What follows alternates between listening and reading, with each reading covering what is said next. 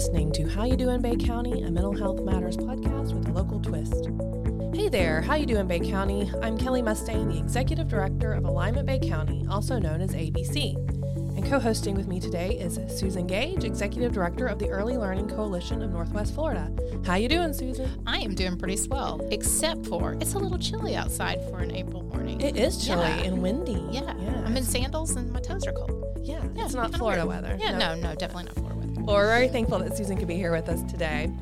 Um, before we begin with today's guest, we wanted to share a little about our organization and the purpose of this podcast. How You Doing Bay County is an initiative by Alignment Bay County, which is a local, nonprofit, collective impact organization. We're focused on youth success from cradle to career, and one way we do that is by supporting families in our community as a whole. It's no secret that things have been difficult and challenging here in Bay County. ABC, along with our partner organizations, noticed that both children and adults in our area were struggling with their mental health and positive well-being. We also noticed folks simply asking each other, "How you doing?" That question, along with the stress of the last few years, inspired us to create a local mental health resource. First, a website, howyoudoing.org, which has a local behavioral health directory as well as other resources, and this podcast, How You Doing Bay County. Our goal is to make finding behavioral health resources easier for our community and bring awareness that your mental health matters. On today's episode, we're welcoming Nikki Dickens and Dakota Janikowski from the Early Childhood Autism Program at FSU PC, also known as ECAP. Hey there, guys. How you doing today? We're doing well. Speaking of the weather, have you noticed that uh, people are already wearing their parkas today? So, well, in Florida, you know, when it gets to you know below like 80 degrees, 75 degrees, everyone brings out their nice little Oh, okay. You Okay, know, I get you now. down Yeah, jacket, yeah, coats I- and stuff like that. I walked out. I actually Yeah. live in Chipley, a little bit, you know, about 45 miles north. So it's about three degrees colder up Oh, there. Right. Yeah. I was contemplating going home, sweater, all that kind of stuff. Just tucked it away, though. You know, it's Easter. It's time for nice warm weather. well, by the time you hit like the afternoon, you know, it's swim trunk weather. Absolutely. It's like morning it's down coat, afternoon it's swim trunks. Well, give it another couple weeks and we'll be sweating through our clothes again. So it's it's coming for us. Well, thank you, Al, for being here today. We typically discuss mental health resources here on How You Doing, but we wanted to be clear that autism is not a mental health disorder. It is considered a developmental disability. But when a child is diagnosed, it can be hard on the whole family dynamic. So parents having support from organizations like ECAP helps them from going this path alone. Can you all share a little bit about your background and how you started at ECAP? Oh yeah, I um obviously Dakota is from up north, so uh, he likes to talk about the weather and how we react when it's a little colder out. Um, I'm from outside Tallahassee, and so I really got into ECAP and autism and uh, behavior analysis by accident, uh, which is pretty common in in our field. We kind of just stumble upon it.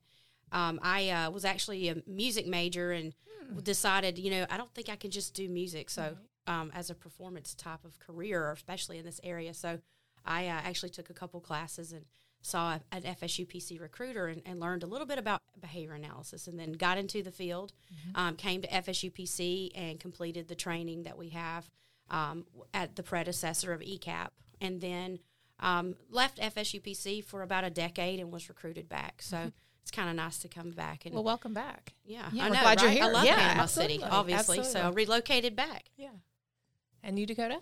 Yeah, uh, I similar to Nikki, I fell into it by accident for the most part. Yeah, I, I graduated in 2016, so I, I, I went into FSU. Well, I knew I wanted to be a psych major of some sort, but not really knowing kind of what you wanted to do within the psych field, um, just with how expansive it is. I actually took a class called Special Topics in Psychology at Florida State, and it was really cool. It was all about applied behavior analysis and kind of controlling you know people's behavior with the environment. Like why do people behave? It's because of some sort of external influence. And that whole idea kind of led me down the road of aba i volunteered at ecap as a uh, dis student direct individual study and that's essentially like a volunteer uh, on campus. And i got some experience that way became an rbt a registered behavior technician an individual who actually works with the kids, got some experience there, got into the Florida State University program in applied behavior analysis, and uh, the rest is kind of history, uh, which is um, really cool.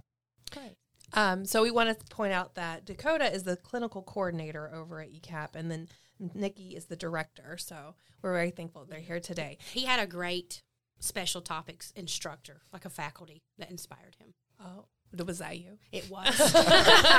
See how I pieced that together? yeah, no, it- he had a knack for it from the beginning. Oh, so lovely. it's nice Wonderful. to have it come full circle and him join me as clinical coordinator. Oh, great. Well, I know we were very lucky to have your program in our area. That it's it's the only ABA facility, right, for our area. There are some other um, FSU PC graduates of the ABA program that have some facilities here. I know that we, um, as an ABA community overall, took a hit with Hurricane Michael. Um, but ECAP is a little unique because it's the only nonprofit um, ECAP uh, ABA pr- facility in the area. So And Kelly, I know you're right. I mean, you think of these kinds of programs in larger metropolitan areas, and then to realize that it's here in Panama City and you, you cover the surrounding counties as well is just amazing. Yeah. Can you elabor- elaborate a little bit more on what ABA is and what it stands for? Yeah, and- it's applied behavior analysis. Um, it falls under a wider just behavior analysis or the experimental treatment of behavior. Um, it is a, it was in the past sort of a, a subfield of psychology. Um, it's come more uh, into its own in at least the last 15 years. And we don't always just work with individuals with autism. Um, we work in a lot of different varieties. Like we work in schools, we do school consultation, we work in um, nursing homes with the geriatric uh, population. Uh, it's just a we work in sports medicine, we work in mental health, we work in homeland security. So there's a lot of different things that a behavior analyst can do. One of the um, areas that's sort of growing right now is what's called organization behavior management.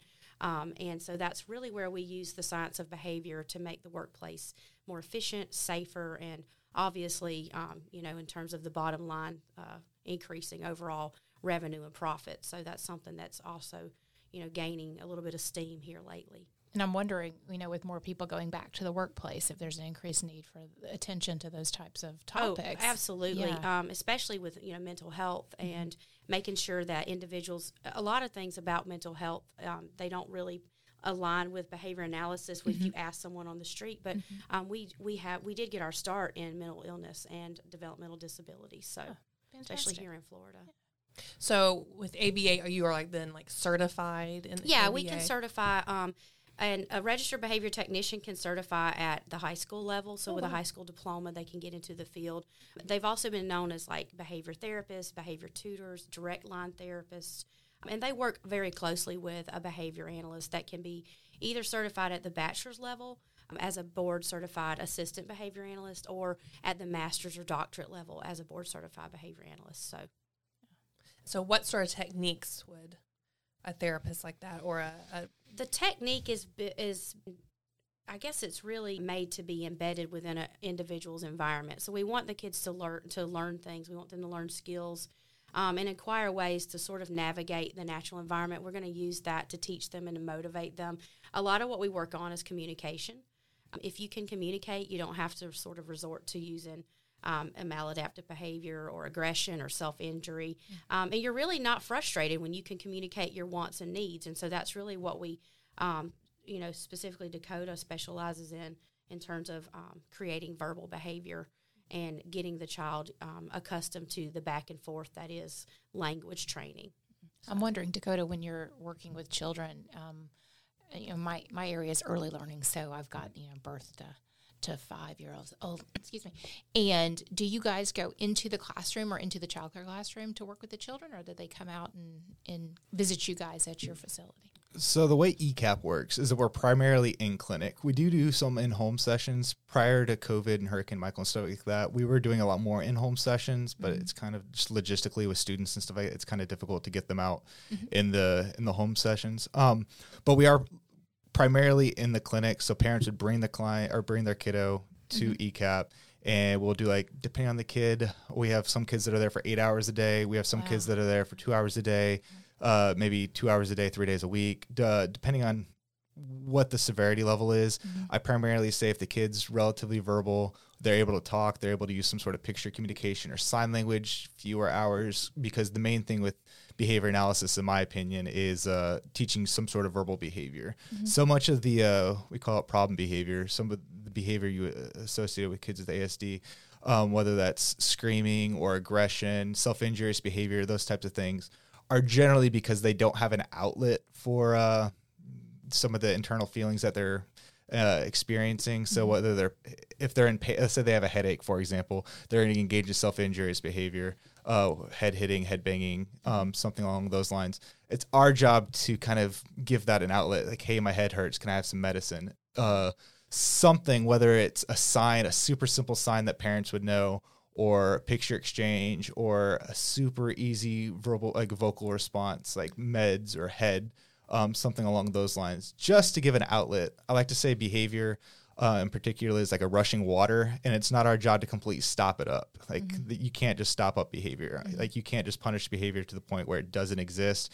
You have to give it an appropriate outlet because it's going to break eventually. Mm-hmm. So instead of that prob behavior, that maladaptive behavior that you see, give it a more appropriate outlet in the terms of verbal behavior. So Yeah, just direct it in the more appropriate means of attaining the same payoff. So, I you know, one of the things I'm curious about is what does what does your clinic look like? What would I expect to see if I was bringing my child in?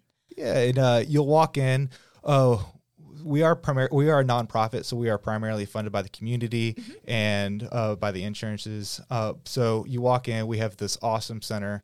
Uh, the Parent Resource Center. Uh, we do a lot of parent trainings there. We have a lot of resources for parents. So if, if you want any information regarding um, autism or developmental disabilities in any way whatsoever, uh, we have uh, resources papers. I know that there's uh, this thing going on called the Miracle League right now, um, which is really cool that a lot of our parents are in. Um, parents meet there. They have the uh, they have like there's a Facebook group for parents. I can't remember exactly what it's called, but it's complete parent run. But they'll meet in the PRC sometimes and do like these little meetups and just s- s- sometimes parents can feel kind of alone Right, um, right. when you're when you have a kid with ASD.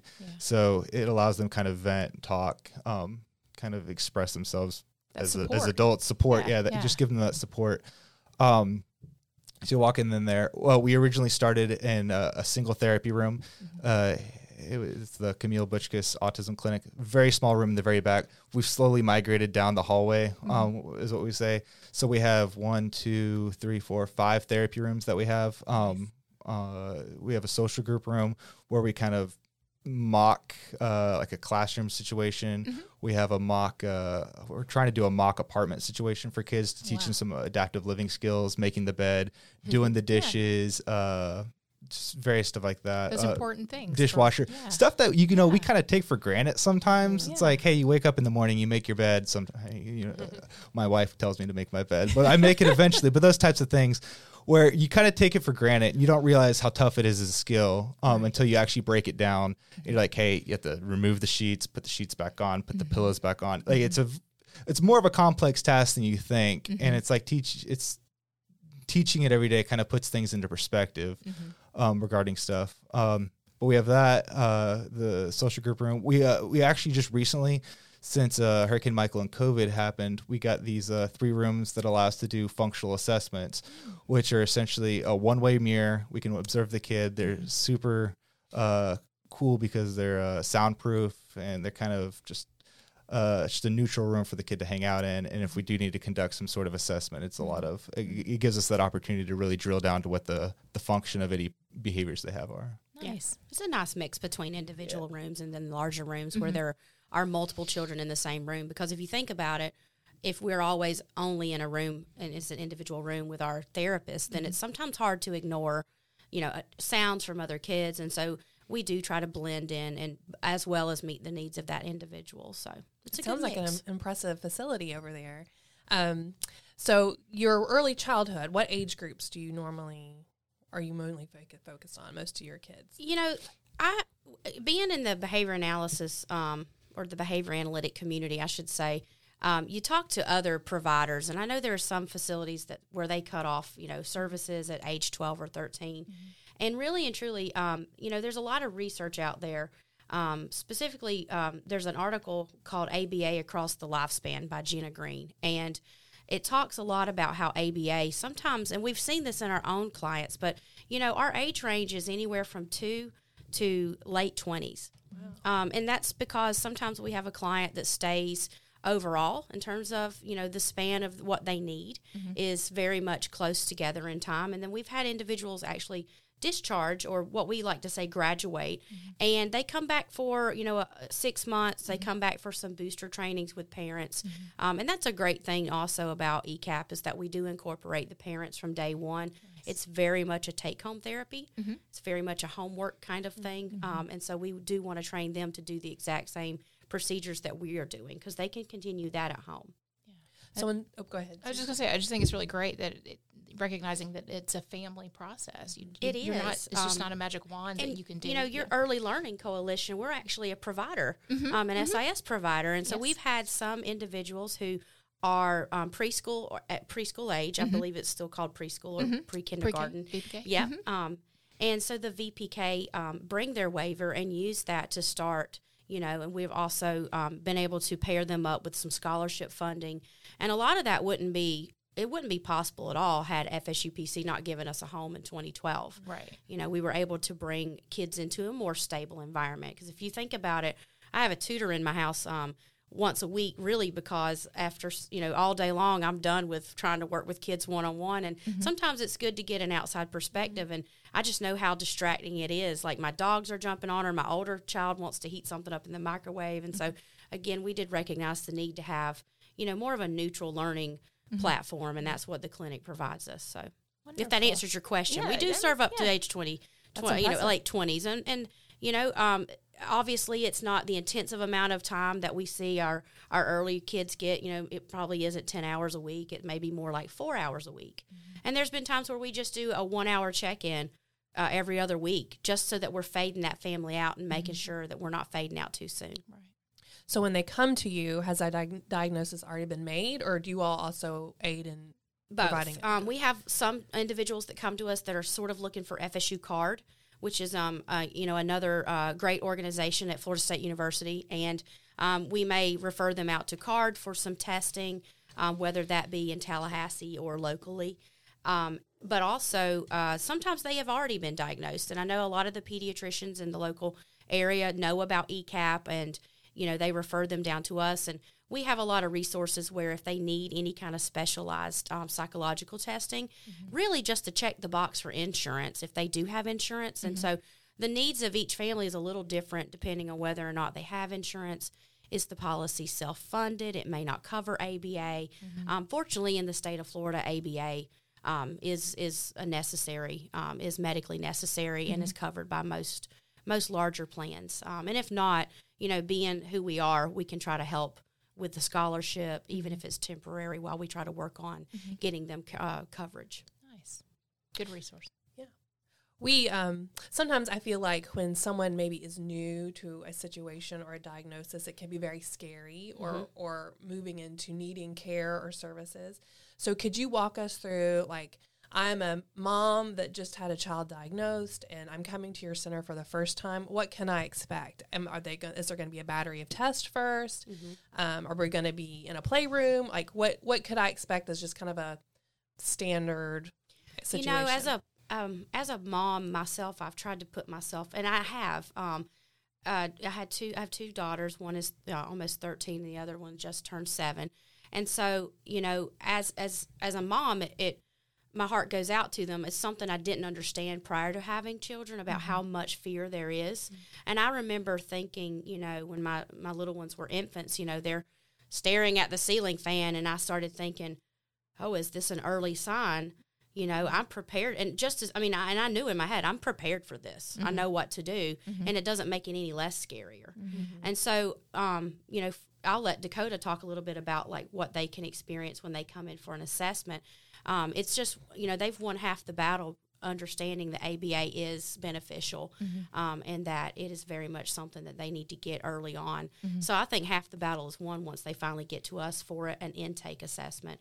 Um, but as a mom, you know, it's just it's not the end of the road. It's really not. It's a it's just it's a different type of scenery, and sometimes it's even prettier than what you probably would have experienced. Dakota, you want to tell them a little bit about coming to ECAP? Yeah, in uh, the intake process, uh, we do intakes probably every spring and every fall, um, right before. Um, we are primarily um, staffed by graduate students, and they graduate every May. So it's kind of we get short staffed in the summer, then we get a bunch of staff in the the fall. So it kind of we fluctuate in terms of uh, staffing and availability, ability to take on clients. Um, but intake uh, process, you'll come in you'll have filled out an application. We'll contact you. You'll come in. We have two different sections. One, they're both going to be led by board certified behavior analysts, and then a bunch of graduate students who want experience hanging out with new kids, uh, developing an initial treatment plan. So for the parent portion, we're going to interview you guys. Uh, we're going to discuss any sort of behavior concerns you uh, you have. Don't think that we're going to judge your kid or anything like that. Whatever behavior concern you have, no matter how small, uh, it's up to you to determine how, how big of a, a problem it is. Like uh, we'll have some kids who engage in stereotypy in the terms of hand flapping and stuff like that. It's not our job to determine whether that's a behavior you want us to decrease or not. There's so many kids who I'm like, that's just their their outlet for experience, like having fun and stuff like that. Other times, it's to the point where parents can't get anything done because the kid is engaging in it to an extreme degree. Uh, like I said, it's up to parents to determine what we what you want us to work on. So um, we're not just going to come in and be like, he's hand flapping, let's make him uh, normal or uh, neurotypical or anything like that. That's not our goal in the slightest bit. So like I said, whatever problems, whatever concerns you have, discuss them. Like so many parents, like hold off on any information until we start getting into therapy and uh, we we come across and be like, oh, we we want, we want to work on this. Start thinking of an idea of kind of what uh, what concerns there are. We're not going to judge you. We've seen the battery of um, self injurious behavior and aggression, uh, poop smearing, food vomiting, anything like that. We've seen mm-hmm. literally all of it, mm-hmm. and we have some sort of measure um, to assist you in some sort of capacity at the moment and then in the future.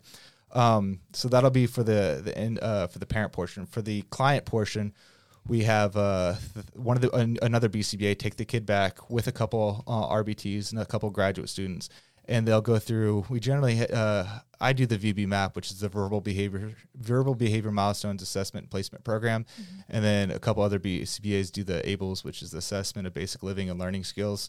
And they're just a couple of uh, assessments to determine where you are corresponding to a kid of a similar age. The goal of uh, the, all these assessments is to make it as play as possible. Mm-hmm. So you'll be in there and you'll be like, "Hey, well, can you hand me the red fire truck? Uh, I want to I want to roll it down the roll it down the uh, slide and they'll go and hand me the red fire truck and I'll roll it down the slide. I'm like, okay, so they know what the color red is mm-hmm. and they have the receptive, they can receptively hand me a fire. Truck so they know also know what a fire truck is. Mm-hmm. All of a sudden I'm like, it's those things where I'm like, okay, so they got their colors. They know some items. like, hey, can you hand me the big ball? And they'll go hand me the big ball and I'll, we'll you know throw the ball back and forth but those things it's like embedded teaching and it's like oh yeah you think you just played this entire time and we at the very end of the day we want that kid to want to come back right, right. come back to us because right. they didn't know they they just learned that entire day or really we just kind of assessed where they mm-hmm. were but when we actually do run the therapy it looks very very similar to that it, um, sometimes older applied behavior analysis is very like at the table like mm-hmm. i ask you a question you answer i give you a skittle. That's a super big stereotype of behavior analysis mm-hmm. but more modern applied behavior analysis. Sometimes we have to do something similar to that not really the skittle thing. That's that's a fun stereotype that i like to kind of debunk every now and then. But mm-hmm. sometimes you kind of do have to like break everything down and work on something super simple before you can generalize it. But a lot of the time with a lot of our kids it is a lot more like you're out just hanging out in the li- uh not the living room the player yeah.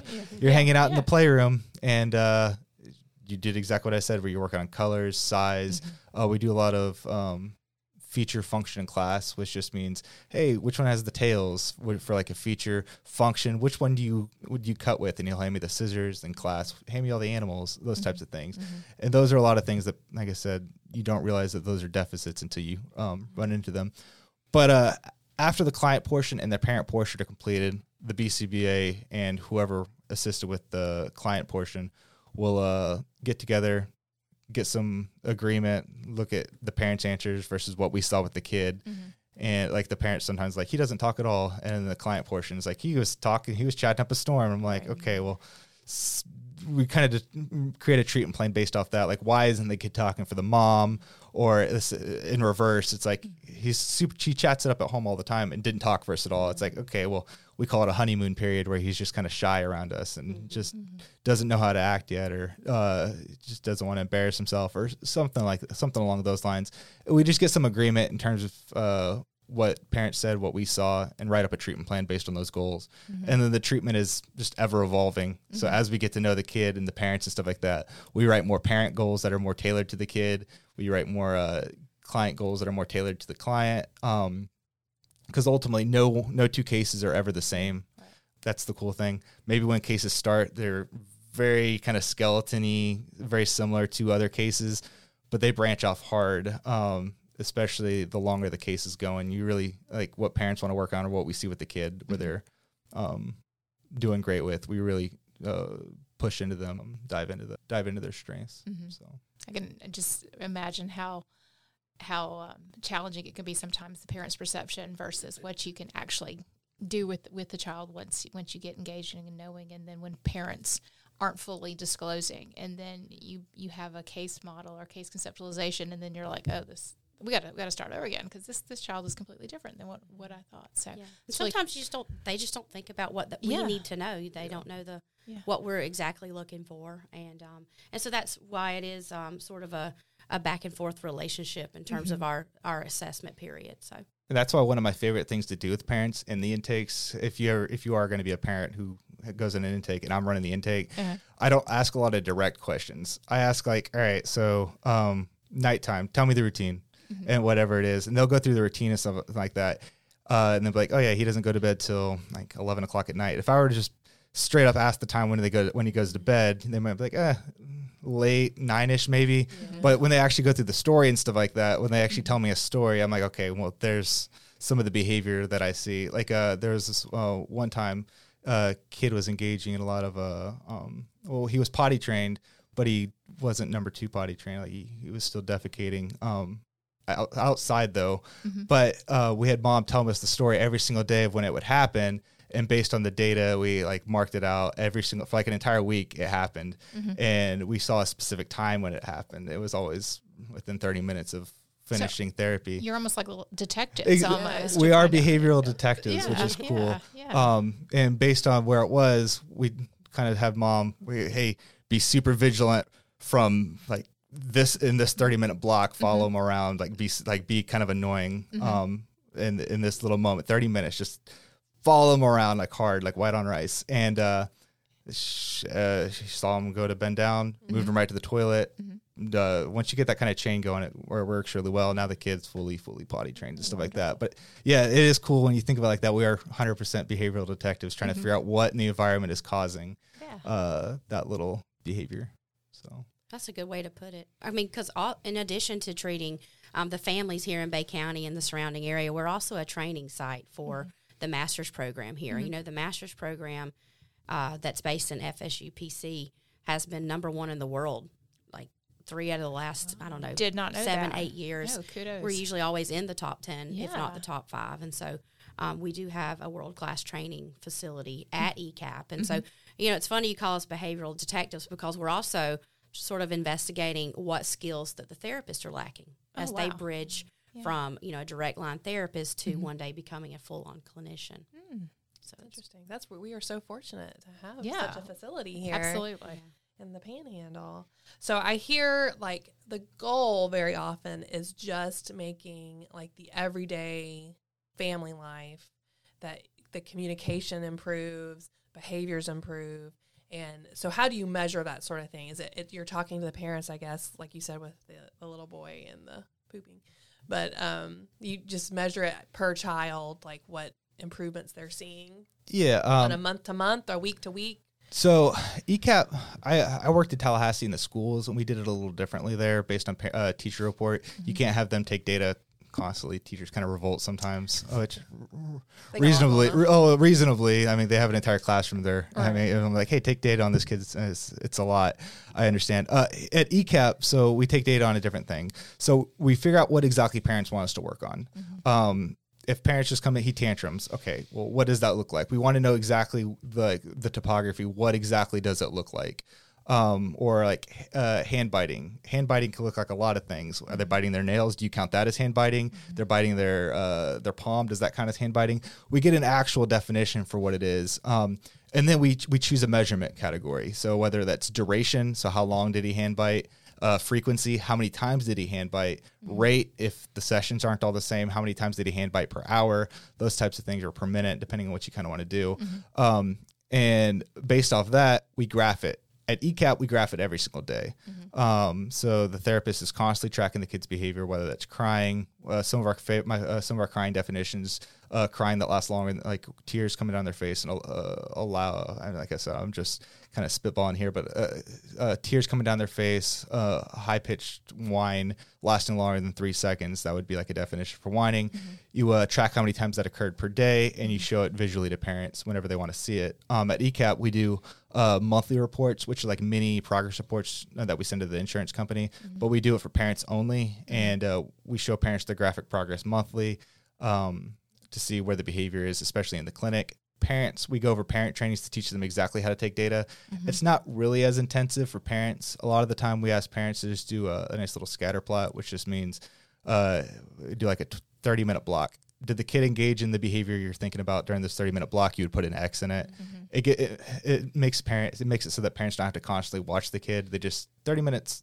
Uh, did it, uh, he engaged in it right? And nine o'clock to nine thirty, put an X right there, um, something like that. And at the end of the day, you percent of uh, intervals engaging the behavior you would do um, right there. But it allows you to kind of track the behavior um, to show that say that you're actually uh, reducing it. Uh, there's so many times parents are like, he's engaging in this behavior so much, and then I have them take data on it. It was only like, I don't know, twice per, for the entire day. But those two da- those two times are probably pretty intense. Right, right. Uh, it just makes feels like it it, just yeah. feels like a lot. It's like car commercials. Did you guys know car commercials are only air at the end of the month? So, because they need to sell those cars. yeah, but But it seems like they're they don't. But they don't. Yeah, they don't air them any other time except for the end of the month. Fun fact. Uh, not too much, but they air them like constantly during the end of the month, so it feels like it's a lot more than what it is. That's how some of the behaviors kind of are with the kids, where it's like it's occurring so much right now. Right. It's really only occurring twice, but it's occurring pretty high like intensities during that time. Whether that's the crying lasted twenty minutes or something like that, but it was just that twenty minutes, but it was insane for that twenty minutes. But I think also recognizing that the behavior is causing that stress in that family's life, you have to get down into it and develop that relationship with the family. for sure. Yeah. And uh, we create an intervention in the clinic. If it works, fantastic. We'll train we'll train parents on it. If it doesn't, we're uh, we'll work with the parents and create another intervention that works. The goal is to not have the behavior reduced in the clinic. Uh, I I don't like. I always joke with parents. I'm like, I don't care if it reduces here. That's I, I'm perfectly happy if he's not engaging in uh, behavior here. My whole goal is to get behavior reduced in the home or the environments that actually matter, whether that's the school and the community or at home in general. That- That's where I care about the behaviors reducing. So whether the behaviors reducing in the clinic, that's great. Uh, I'm really really happy it reduced there, but let's get it reduced in the home. And if it's not reducing the home and the behavior plan is the exact same, what is the barrier that there is? And that's where I'll take more like the subjective kind of um, anecdotal data to try to figure out what like why is this not working. Um, I know Nikki always uh, tells about this time that she uh, the the kid wasn't sleeping very well, and uh, she actually stayed the night at the kid's house to figure out what exactly was the reason this kid was not sleeping. Um, And they figured that out, all that situation, but it required like an overnight stay. Right. So we're 100% down to figure out what exactly is the problem, because especially when a behavior plan works in the clinic, but it's not working at home, Yeah. there is some barrier there that we're not 100% positive on. But uh, 100% open to just we're going to work with you until we find a plan that works. There are so many articles in the Journal of Applied Behavior Analysis and so many other research articles that have worked with other kids. We're going to find one that works with you, and uh, we'll keep just have the program in. We, we give it like two to three weeks to see if it's even effective with it, and then if it's not, we'll go to another one or figure out what exactly is the reason for that one not working. And if it is, if it does work, we'll continue with it, train parents on it, and then uh, hopefully it reduces in all environments. But like you said, unless the behavior reduces in the home, it's not really an effective behavior plan, and that's our ultimate goal: is just reduce it in the significant environments. Well, gosh, you guys are all in then. Sounds like if anyone needs Nikki for an overnight to watch their That kid. was a long time ago when I was in grad school. I'm not sure what the, the I don't do that the procedures or protocols would be for uh for doing that today. But there was also a lot of uh, Mountain Dew consumed that night. I don't even know if there was an energy drink available Oh, back no. then. Or electricity. I'm just kidding. Oh um, goodness. but yeah, it Yeah, was something that you know uh, the parents were having trouble her staying in um, her area and Mm-hmm. staying in her bed. So um, it was just kind of a neat thing to do in, in graduate school. And we actually had some uh, we actually had shifts, so Mm-hmm. uh, we did it for a couple of nights, and it was pretty successful. And you know, so then the parents are able to get a good night's sleep. The child's able to get a good night's sleep. Mm-hmm. Um, Nowadays, we'd probably do a, a more extensive parent training on it and Mm-hmm. sort of problem solve for them, investigate what's going on. Mm-hmm. But uh, it's pretty it's pretty fun. doing what we do. Yeah, it sounds like Yeah. it. We're, we're fine being frustrated. We're fine being irritated, but you know, it's like we tell our parents. I com- and as a as a mom myself, I completely understand. It's a it's like a session that doesn't end. so I know yeah. that you know once they leave the clinic, they still have Mm-hmm. you know to be consistent and follow through. And Mm-hmm. so I know it's tough. Um, are there other resources that you all can recommend that you use or you could suggest for parents if they're You know, I think the best resource is just to do your due diligence online. Um, there's a lot of things that claim to um, aid autism or to alleviate some of the what they call the symptoms of such. Um, and so, just looking online, um, uh, the Association for the Science and Treatment in Autism, um, and that may not be the correct, the full title of that uh, organization, but they do a really great job of um, sort of listing what is you know evidence based, what needs more evidence, what has been confirmed not to be helpful. And you know, I've seen a lot of families spend almost a life savings or a nest egg on therapies that just aren't they're not evidence based. Um, they may help in um, one area of for a different problem for a different individual, um, but they may not be evidence based when it comes to a child with autism. And so, you know, that is one of the things to just be mindful of. It's just to do a little bit of research, and we're happy. Um, we do have a lot of resources at our parent resource center. One of the biggest resources, though, is just being able to come in and talk to one of us, um, and you know, just have a conversation. And if we, I mean, there have been times where we've done an intake and we just didn't feel like we were going to make you know a big difference in terms of therapy, and we were able to do a couple of parent trainings and go ahead and then move on. Um, the problem wasn't as as big as we thought it was, and so. You know, it's nice to be at ECAP. You have the nonprofit um, foundation um, that we work off of under the FSU Foundation. And so, you know, whereas we may have four or five graduate students assisting on a, a special project like that, um, you might not find that at a for profit clinic, you know, who obviously is like every other business, especially in our area, they're struggling with, you know, COVID and, and things like that. I think in listening to what you both talking about, um, the importance of getting um, answers or you know starting those conversations in spite of what you're afraid might the end result be, but just being brave enough to to realize that it's in the child's best interest to to come in and, and seek as- assistance or help. Yeah. And so, how do we touched on this a little bit? How do children get referred to you? Do they sometimes just come in off the street and they give you a call, the parents, or pe- pediatricians send They- them your uh, way? kind of all of the above. We've had parents walk in. Um, that's the reason that we have to go packets ready in our nice. parent resource center. If they just want to grab some, um, you know, it, just sort of core information like what do you do when you get the diagnosis? What do you do if you need the diagnosis? Starting out with your pediatrician is the way to go. Um, and you know, some pediatricians may know about ECAP, some some may not. I mean, I meet people every day that have no idea. Um, even there's some you know undergraduates that don't know that there is a clinic on campus. Um, we kind of like to spin that positively that we're the hidden gem of Bay County, um, which there's a lot of those. Um, but again, and then sometimes we have physicians that refer us. I mean, they always refer straight to us. Um, the um, 325th Medical Group out at Tyndall. We have a working relationship with them. We've even heard there are some military families that, that request to come to this area. Now that was more so prior to Hurricane Michael, but you know, in terms of having the Navy and the mil- and the Air Force Base here, um, we're happy to serve the military families as well. So That's It's, great. it's a variety of, of ways that they come to us. A word of mouth being one. Um, you know, just trying to put ourselves out there in Bay County as well. Like we do a lot of community trainings, um, and they're done for free. There's nothing that we, um, you know, we're not paid to do them. I've trained the Bay County fire firefighters.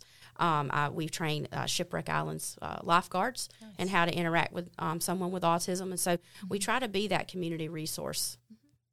I love that. That's great. Well, we're really thankful to have you guys. If we had one takeaway, let's say that there's a parent and they have a little one and th- they're not sure there's an issue, there might be an issue, they kind of have that nagging feeling that we get sometimes. Yep. What would you suggest their next step be? If there's someone listening right now that says, "Oh, you know, I'm a little Yeah. nervous about my child." um, don't wait.